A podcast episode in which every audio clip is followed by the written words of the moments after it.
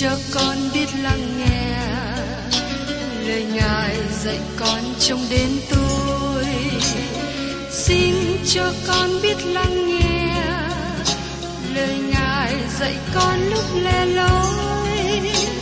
Xin cho con cất tiếng lên trả lời vừa khi con nghe Chúa.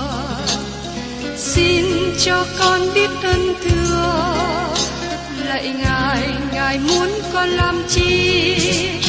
Lời Ngài là sức sống của con, lời Ngài là ánh sáng nơi con, lời Ngài làm chứa tràn hy vọng, là đường để con không dối bước.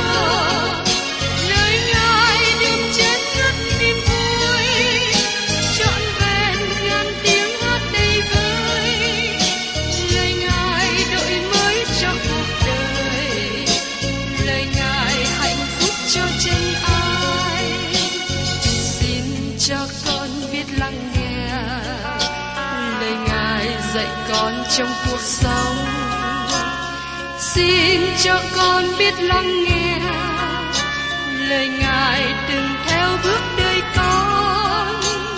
Xin cho con biết sẵn sàng chờ đợi và vẫn nghe theo Chúa. Xin cho con biết sẵn sàng thực hành lời Chúa đã truyền ban. Hân hoan chào mừng quý vị đến nghe chương trình Tìm hiểu Thánh Kinh. Đây là một chương trình học Kinh Thánh liên tục và hệ thống trong thời gian 5 năm. Chúng ta sẽ lần lượt khảo sát từ Sáng Thế Ký cho đến Khải Huyền. Mục sư tiến sĩ Mạc Kỳ là người được Chúa dùng để sáng lập và thực hiện chương trình này. Ông tin rằng lời của Đức Chúa Trời có khả năng đáp ứng mọi nhu cầu cho tất cả mọi người trên thế giới, không phân biệt chủng tộc, văn hóa, trình độ tuổi tác hay phái tính. Ước mong quý vị theo dõi liên tục và giới thiệu cho thân nhân, bạn hữu cùng đón nghe. Kính chào quý vị và các bạn. Trong chương trình Tìm hiểu Thánh Kinh kỳ trước, tôi đã cùng với quý vị tìm hiểu trong Giô-ên đoạn 1, nói về tai vạ cào cào. Và hôm nay, xin mời quý vị cùng với tôi tìm hiểu tiếp ở trong Giô-ên đoạn 1 từ câu 15 trở đi. Nói đến việc nhìn về Ngài của Đức Giê-hô-va lúc ban đầu.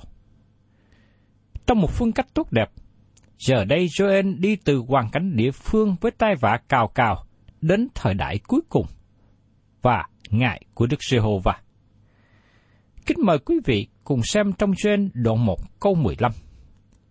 Ôi Ngài ấy, vì Ngài Đức Giê-hô-va đã gần, nó đến như một tai vạ thả ra bởi đấng toàn năng.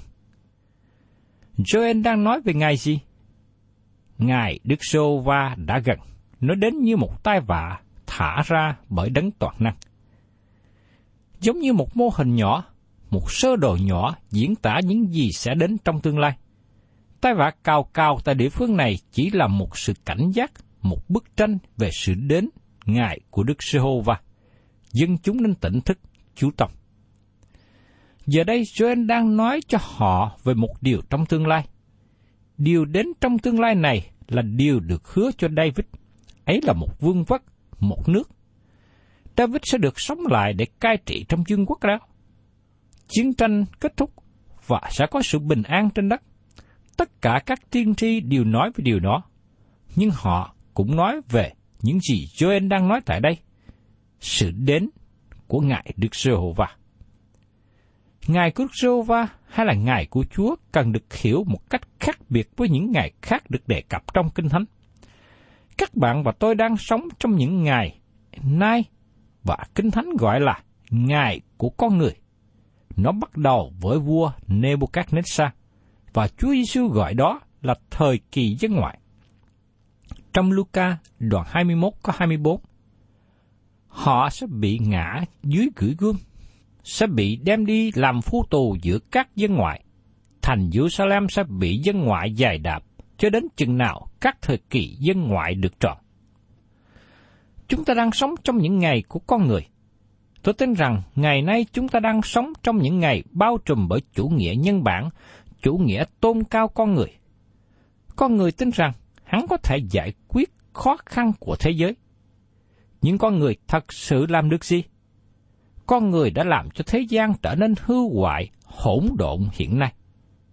Vậy mà mỗi khi có người lãnh đạo mới lên, họ nghĩ rằng họ có câu trả lời. Các bạn thân mến, họ không có câu trả lời. Con người không thể giải quyết những vấn đề khó khăn của thế giới. Chính quyền ngày nay cần nhận điều đó. Thế giới cần nên nhìn nhận điều đó. Kinh Thánh cũng nói về một ngày khác nữa sẽ đến, ngày của Chúa Giêsu Christ. Phaolô đã viết trong Cô-rinh-tô thứ nhất đoạn 1, câu 7 và câu 8 như sau: Anh em đang trông đợi kỳ của Đức Chúa Giêsu Christ chúng ta hiện đến, cũng chẳng thiếu một ơn nào. Ngài sẽ khiến anh em được vững bền đến cuối cùng, để khỏi bị quở trách trong ngày của Đức Chúa Giêsu Christ chúng ta. Ngày của Chúa Giêsu Christ là ngày gì? Đó là ngày mà Chúa Giêsu đến và đem hội thánh ra khỏi thế gian, và sau đó hội thánh sẽ đến trước ngôi phán xét của Đấng Christ. Câu Kinh Thánh mà tôi chú ý nhất là Philip đoạn 1 câu 6. Tôi tin chắc rằng Đấng Christ đã khởi sự làm việc lành trong anh em sẽ làm trọn hết cho đến ngày của Đức Chúa Giêsu Christ. Chúa sẽ gìn giữ chúng ta cho đến ngày đó. Khi Chúa Giêsu đem chúng ta ra khỏi thế gian và chúng ta sẽ ứng hầu trước mặt Ngài để được xem xét chúng ta có nhận được phần thưởng hay không. Cả Cựu ước và Tân ước đều nói đến ngày của Chúa.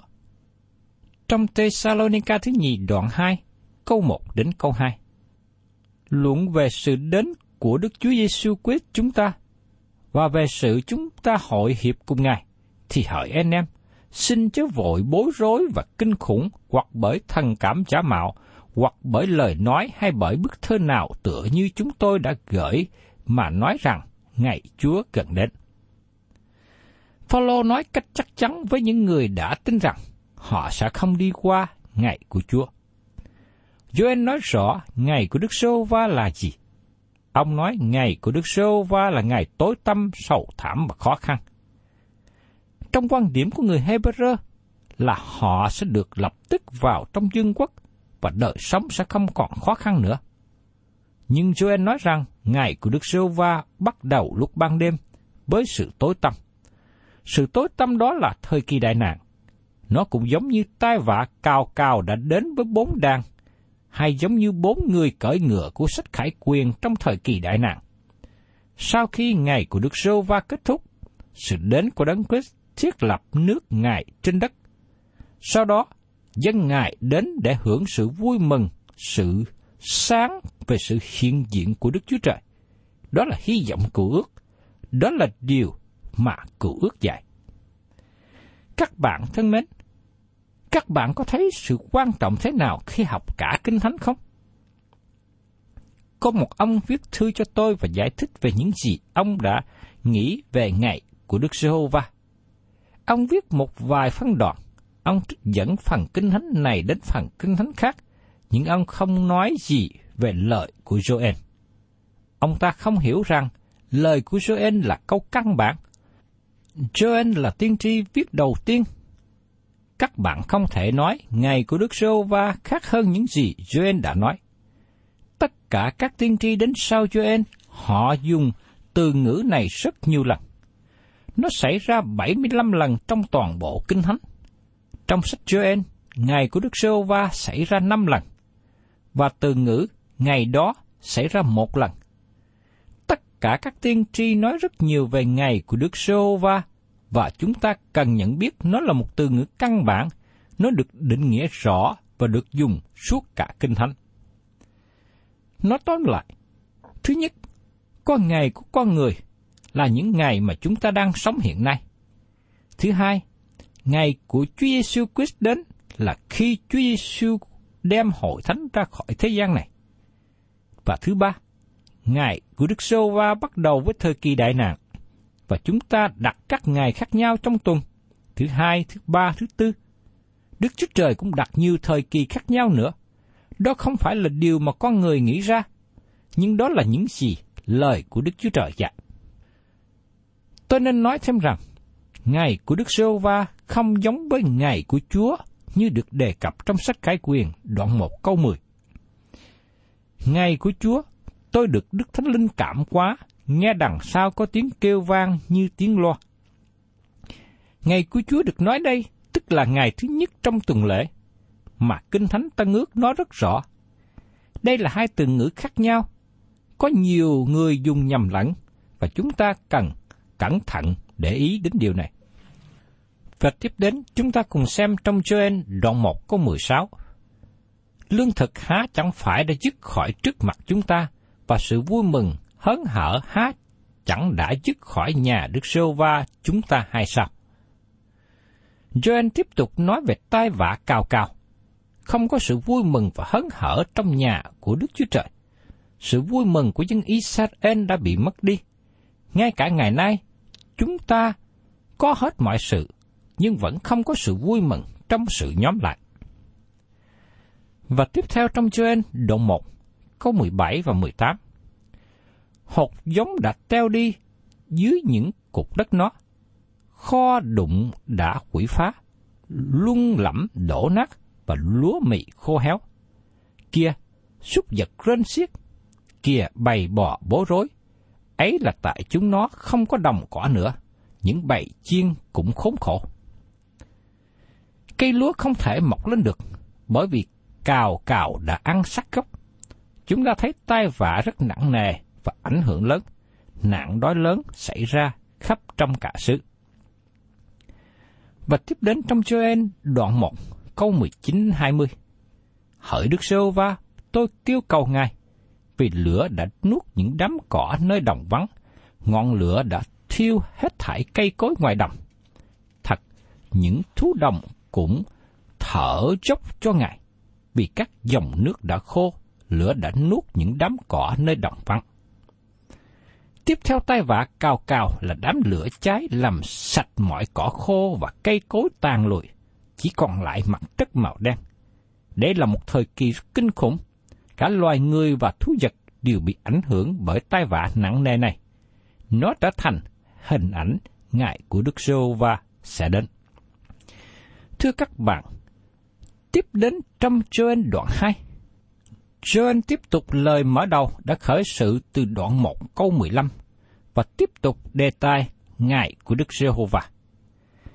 Các bạn có nhớ lời hứa mà Đức Chúa Trời đã lập với David về một vương quốc tuyệt vời trong tương lai mà nó trở thành đề tài cho các bài ca của tất cả các tiên tri đến sau David. Sứ điệp vĩ đại này là nước 1000 năm sẽ đến trên đất. Khi chúng ta đọc các sách tiên tri, nó giống như một lời hát điệp khúc từ người này đến người khác và hướng về 1000 năm. Giờ đây Giô-ên là tiên tri đầu tiên nói rõ về ngày của Đức Giê-hô-va. Nó bao gồm nước 1000 năm. Trước khi nước 1000 năm đến trên đất dưới sự trị vì của Đấng Christ, nó sẽ là một thời kỳ mà Chúa Giê-xu nói rằng nó là thời kỳ đại nạn. Và trong Giô-ên đoạn 2 này, nói cho chúng ta biết về điều này. Mời quý vị cùng xem tiếp trong Giô-ên đoạn 2 câu 1.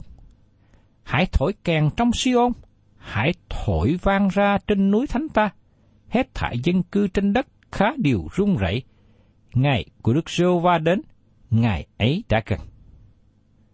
Giô-ên nói rằng, vì ngày của Đức Giê-hô-va đến, ngày ấy đã gần. Tôi xin nhắc lại cho các bạn rằng, Giô-ên là tiên tri viết đầu tiên và ông nhìn xuyên qua một thời kỳ dài suốt lịch sử nhiều thế kỷ và thấy rằng ngày của Đức Giê-hô-va. Nó bắt đầu với thời kỳ đen tối, đó là sự đón phạt. Tiếp theo đó, Đấng Christ đến trên đất và thiết lập nước của Ngài. Tiên tri Malachi đã nói về Chúa Giê-xu, mặt trời của sự công bình sẽ dấy lên với sự chữa bệnh trong cánh của Ngài. Hãy thổi kèn trong Si-ôn, hãy thổi vang ra trên núi thánh ta. Từ ngữ Si-ôn hay núi thánh ta, tức là đề cập về thành Giê-ru-sa-lem. Chúa nói rằng, họ nên thổi kèn trên núi thánh ta. Đó là điều quan trọng cho chúng ta hiểu ý nghĩa của tiếng kèn thổi vang. Chúng ta cần có một cái nhìn tổng quát trong Kinh Thánh về đề tài này để giúp chúng ta suy nghĩ của chúng ta được ổn định, được hiểu rõ về nhiều khía cạnh. Khi hiểu được bối cảnh này, chúng ta hiểu được những gì mà tác giả đang nói. Thưa quý vị, tiếng kèn thổi vang có ý nghĩa quan trọng gì?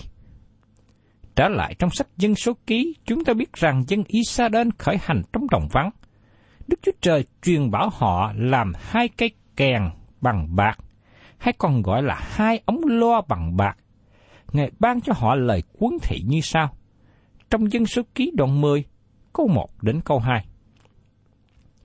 Đức Giê-hô-va bèn phán cùng Môi-se rằng, hãy làm hai ống loa bằng bạc, đánh giác, dùng cho ngươi để nhóm họp hội chúng và truyền cho trại quân ra đi. Khi dân Israel du hành trong đồng vắng, Đức Chúa Trời dùng tiếng kèn thổi vang để thực hiện cuộc tuần hành. Tiếng kèn thứ nhất ra dấu hiệu cho mọi người chuẩn bị khởi hành. Khi trụ mây cất lên và di chuyển, họ tháo gỡ đền tạm xuống. Ngay sau đó một tiếng kèn nữa thổi lên. Môi-se và Aaron đi đến phía trước đầu chi phái Giuda và Hòm Giao ước đi phía trước họ. Các bạn còn nhớ rằng những Israel đóng trại xung quanh đền tạm theo 4 hướng, có 3 chi phái mỗi hướng.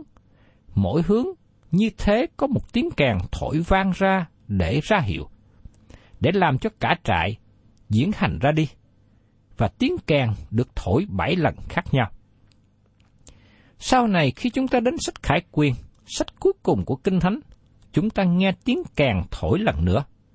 Dù rằng đây là tiếng kèn không liên hệ đến hội thánh, nhưng tiếng kèn được thổi lên vào thời điểm hội thánh được cất lên. Trong Thessalonica thứ nhất đoạn 4 câu 16 nói rằng, vì sẽ có tiếng kêu lớn và tiếng của thiên sứ lớn cùng tiếng kèn của Đức Chúa Trời, thì chính mình Chúa ở trên trời giáng xuống. Bây giờ những kẻ chết trong Đấng Christ sẽ sống lại trước hết. Tiếng của Chúa cũng giống như tiếng kèn vậy. Bãi tiếng kèn trong Kinh Thánh sách Khải Quyền không liên hệ đến hội thánh. Hội thánh sẽ được đem ra khỏi thế gian này một cách hoàn tất. 7 tiếng kèn này để xác nhận với quốc gia Israel. Chúng nó giống như 7 tiếng kèn kêu gọi dân chúng khởi hành ra đi trong đồng vắng. Xin chúng ta trở lại xem trong sách Dân Số Ký, chúng ta thấy 7 tiếng kèn khác nhau được kêu gọi cho 7 điều liên hệ cần thiết. Trong Dân Số Ký, đoạn 10, câu 3 đến câu 9. Khi nào người ta thổi loa, toàn hội chúng sẽ nhóm lại gần bên ngươi tại cửa hội mạc. Nếu người ta thổi chỉ một tiếng loa thì các quan trưởng, tức là các quan tướng đội quân Israel phải nhóm lại gần bên ngươi. Khi các ngươi thổi tiếng vang thì các trại quân ở về hướng đông phải ra đi. Khi các ngươi thổi tiếng vang lần thứ nhì thì các trại quân ở về hướng nam phải ra đi. Người ta sẽ thổi tiếng vang khi nào các trại quân phải ra đi vậy? Khi nhóm họp hội chúng, các ngươi phải thổi, nhưng đừng thổi tiếng vang. Các con trai Aaron là những thầy tế lễ sẽ thổi những ống loa. Từ đời này sang đời kia, ấy là một lệ định đời đời cho các ngươi. Khi nào trong xứ các ngươi phải ra chiến trận cùng kẻ thù nghịch xông đánh mình, thì phải thổi loa tiếng vang. Giê-hô-va Đức Chúa Trời các ngươi sẽ nhớ lại các ngươi, và các ngươi sẽ được giải thoát khỏi kẻ thù nghịch.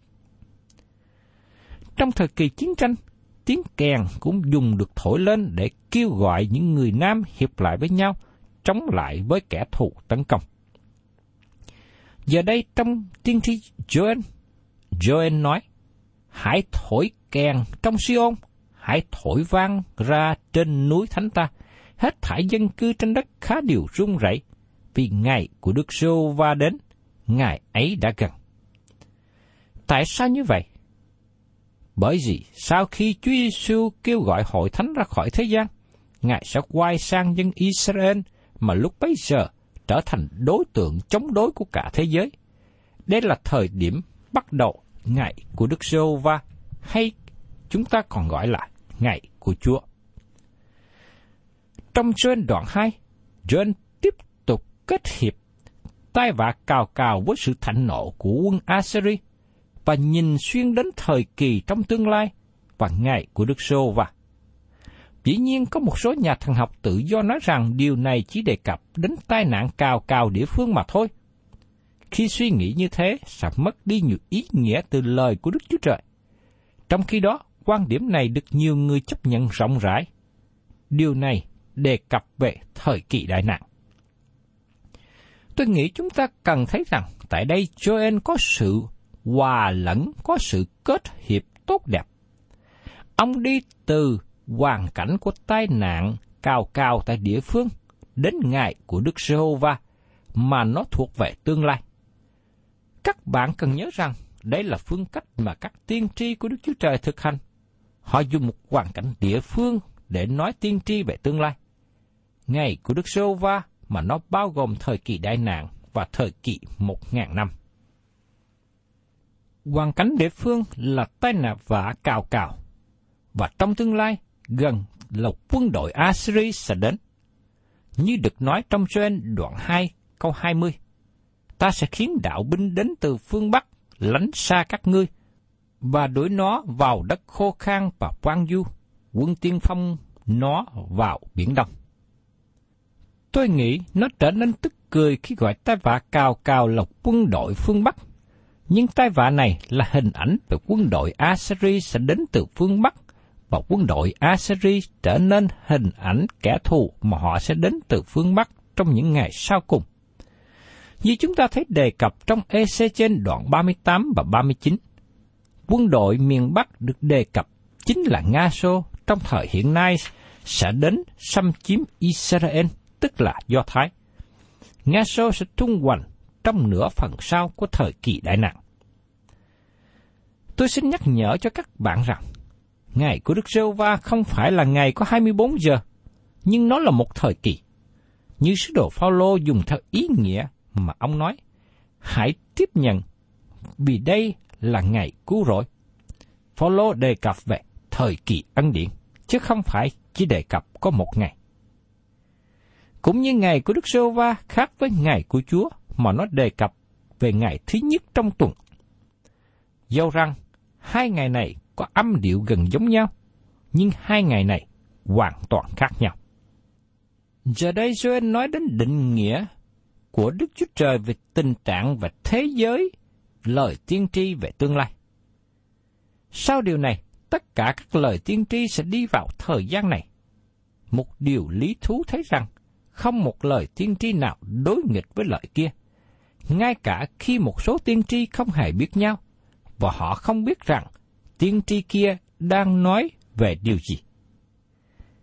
Và tiếp đến trong Giô-ên đoạn 2 câu 2, tức là ngày mù mịt và tối tăm, ngày của mây và sương mù, có một dân lớn và mạnh đến như ánh sáng, sớm mai giải ra trên núi, đến nỗi từ trước chưa hề có, mà sau này, về muôn đời sau này, cũng không hề có như vậy. Đây cũng giống với thời kỳ mà Chúa Giê-xu đã nói trong Ma-thi-ơ đoạn 24 câu 21. Vì lúc ấy sẽ có hoạn nạn lớn, đến nỗi từ khi mới có trời và đất cho đến bây giờ, chưa từng có như vậy, và sau này cũng không hề có nữa. Thời kỳ đại nạn mở đầu ngày của Đức Giê-hô-va, bởi vì đó là ngày của người Hebrew bắt đầu, nó bắt đầu bằng buổi tối. Tôi có ý nghĩ rằng, khi tai nạn cào cào đến bao trùm cả xứ, chúng nó làm cho bầu trời trở nên tối đen, bởi vì có quá nhiều. Ngày của Đức Giê-hô-va bắt đầu với sự tối tăm.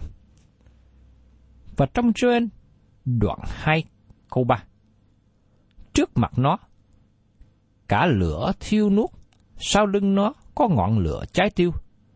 Lúc trước nó, đất này như vườn Eden, và sau nó ấy là một đồng vắng quang du, và không có chi trốn khỏi nó hết. Trước khi tai vạ cào cào đến, trái đất này giống như vườn Eden, mọi sự xanh tươi tốt đẹp, đất đai phì nhiêu. Sau tai nạn cào cào, không có lá cây xanh nào còn sót lại. Nó giống như lửa cháy qua đám rừng. Ngày của Đức Giê-hô-va sẽ giống như thế. Nó sẽ là thời kỳ của sự tàn phá, hủy diệt, khi 4 người cởi ngựa trong sách khải quyền đến thế gian. Sẽ có chiến tranh, đói kém và sự chết. 1/4 dân số thế gian sẽ bị xóa đi, và một thời gian khác nữa, 1/3 dân số sẽ bị hủy diệt.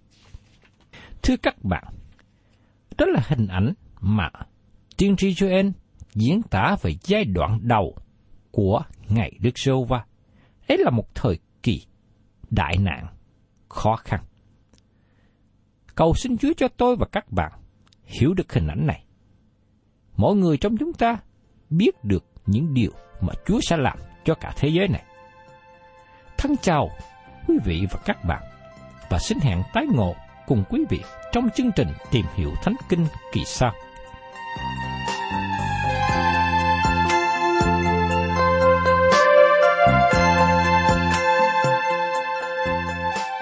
Cảm ơn quý vị đã đón nghe chương trình Tìm hiểu Thánh Kinh.